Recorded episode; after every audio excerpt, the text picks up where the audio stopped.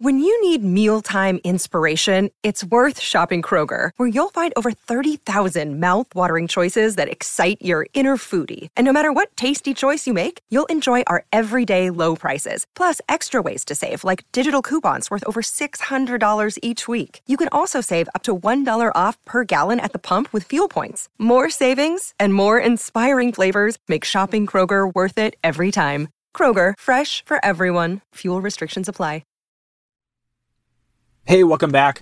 Uh, so for those of you that are on YouTube, um, you, you just saw the little quick image there, the big announcement that I have today, uh, of my, my book that I've been working on for, for quite some time now, uh, finally coming out in October. Uh, I don't have a specific day nailed down, but I'll let you all know as soon as I do have a day nailed down.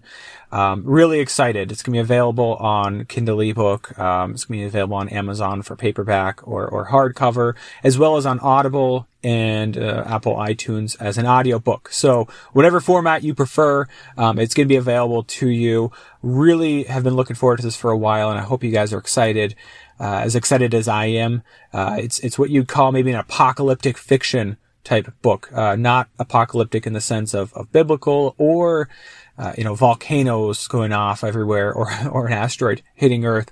Uh, instead, um, well, it, it, part of it's in, in the, the subtitle. It's, it's Zero Sum, um, Civil Strife Series, Book One. It explores essentially, uh, a, a scenario in which uh, societal division, uh, political subterfuge, and Uh, an economic collapse all sort of coincide with each other, and of course explores uh, the characters and, and how they um, negotiate such a reality, um, as well as, uh, you know, some of the conflicts within. I'm really excited for it. I think you guys are really going to enjoy it, put a lot of work into it. So, so certainly, um, there's a link in the description, um, on, on this podcast or on this YouTube video. If you want to check it out on Amazon, all you'll see right now is the Kindle version available for pre-order. Um, but certainly once it's released, all the other versions will be available as well.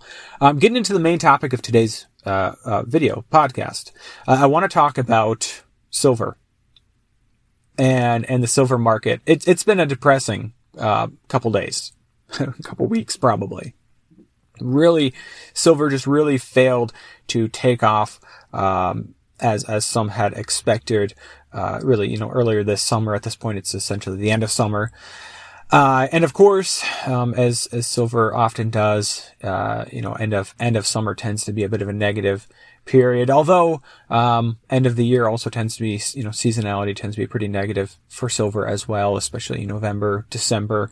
Uh, and I want to talk about, you know, what does the silver market need to, to really take off?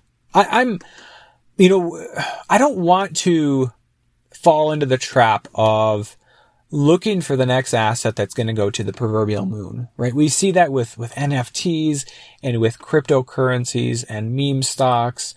Um, and, and a lot of those are not on the basis of fundamentals. It's more of FOMO or, or what, what, what have you. Um, and, and I'm not necessarily interested in, in always seeking that five hundred percent return or five thousand percent return. I, that's great. I mean, that'd be life changing if, if we had something like that happen in, in silver or some other asset that we're invested in. Um, I think it's dangerous to always be looking for that. And I'm certainly not looking for that in silver. However, you know, at some point you lose some patience. You kind of get sick of messing around with really kind of lackluster performance in the precious metals markets. This isn't capitulation on my part. That's not where I'm going with this, with this talk here. Um, what I'm saying though is that what I'm, you know, the title of this video, what does silver need to really take off? Uh, I'm not talking about a move to thirty. That's a step along the way. I'm not talking about a move to thirty-five. It's a step along the way. But, but that, you know, we can get there on the basis of just real generic, you know, let's say slightly higher inflation, um, slightly higher demand, slightly less supply, things like that, right? Um, and of course, you know, less manipulation. You know, we can get there, right? But, but at some point you kind of lose patience with, with just these little moves in one direction or another. And yes, I'm not, again, I'm not looking for that massive return. I'm, and I'm not, you know, saying that those moves aren't entirely necessary in both directions, right? But you get sick of messing around. And And the title of, you know, today's podcast, What Does Silver Need to Take Off? As I was kind of considering this myself, I came to the realization that, you know, some of these boxes have already been ticked. I'll go through a list. Um, high amount of interest in from retail. Check. We've had really high silver demand for the last year plus. We had the silver squeeze movement earlier this year, uh, including on Reddit. It, was it as big as it could be? No. And, and could we have an even bigger move on the basis of retail in the future? Heck yeah. And, and I think we will. But checking that box. Um, political. Uh, again, this isn't, I'm not getting political, but as I've said in the past, silver demand tends to be up in years in which we have a Democratic president, because some of their economic policies, um, Republicans tend to, people on the right tend to be more likely to be a stacker, less trust for currency, government, and what, what have you, to some extent. Check, right? We, we, we've had, uh, Biden in office, um, for, for some time now. Um, and, and we've seen demand rise accordingly. I think it will continue to stay high as long as we have a Democrat in office. Um, and, and that's not a statement about just his economic policies or the left economic policies, as much as I disagree with them. Um, I think we can see similarly destructiveness on, on the right as well. But again, just looking at demand, tends to be up when a Democrat is in office. Check. Inflation. Inflation has been on the rise for some time now. The last six months, it's been a huge part of the narrative.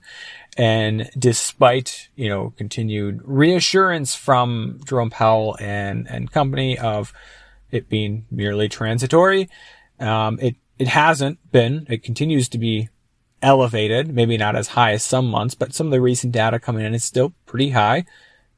Could get a lot worse. You know, just like with the retail move into silver is going to be, I think, much, much larger in the future than just this silver squeeze we've seen in twenty twenty, seen in twenty twenty-one. Um, I think same thing goes for inflation. Obviously, I think it's going much, much higher and it's going to last much, much longer. I think that time aspect is really important too, but check, right? So those are three big aspects right there that we can check the box on. Um, we can add to that, um, continued, uh, uh a continued perilous situation in terms of debt, global debt. Debt yields continue to be extremely low, um, and debt continues to be extremely high. In theory, this should be a tailwind for something like silver as, as a safe haven investment. Check that box too. Has a long ways to go, um, in either direction, either in terms of further negative in terms of real yields or, you know, a blow up of, of the sovereign and the corporate bond market.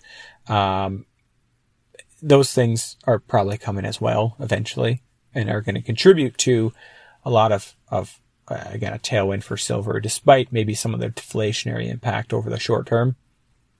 But to some extent, we can check the box on that too. I mean, the debt picture, nobody can look at the debt picture and say, this is normal, except for, you know, like modern monetary theorists, right?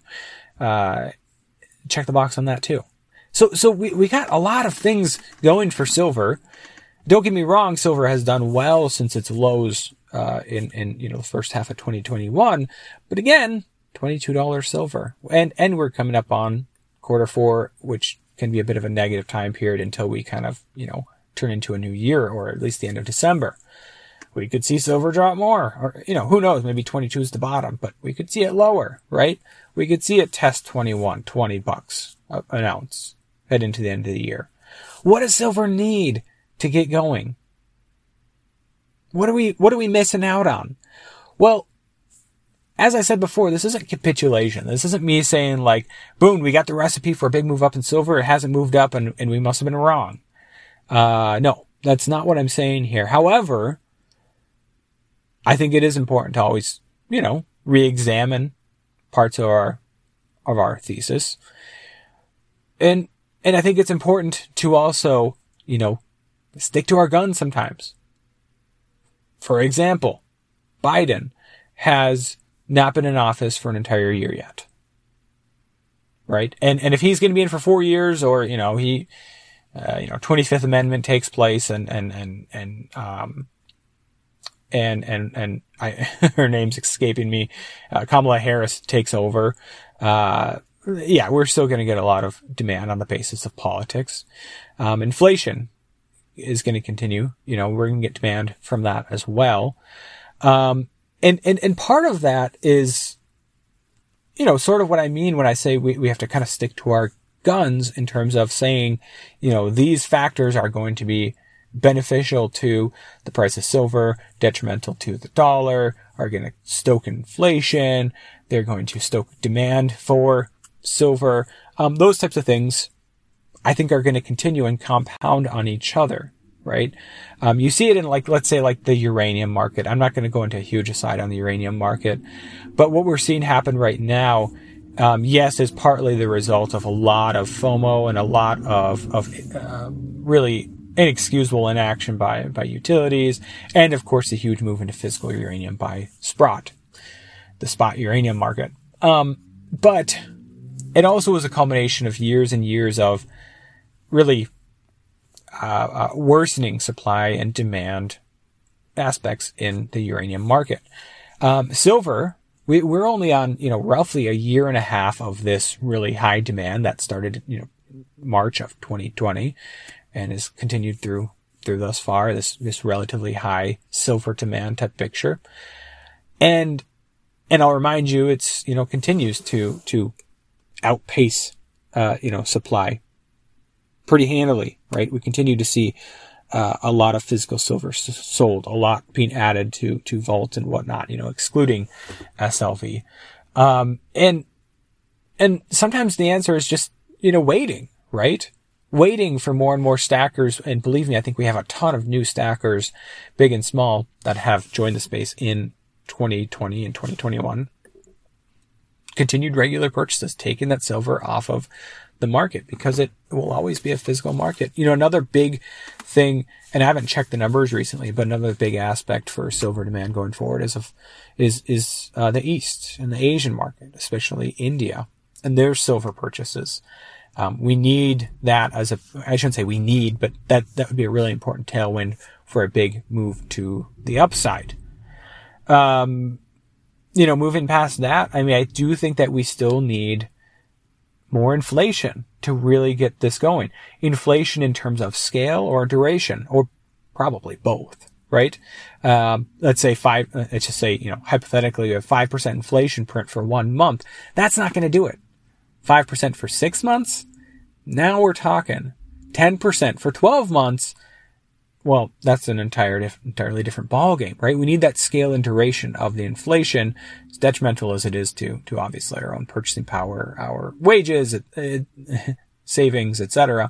Um, it, you know, if you're looking for, you know, what is it going to take to get the silver market to move? Well, it's going to be on the basis of that, you know, a weaker dollar, um, certainly moving up against an inflating dollar, but also a move into silver that exceeds that because of fears about inflation, right?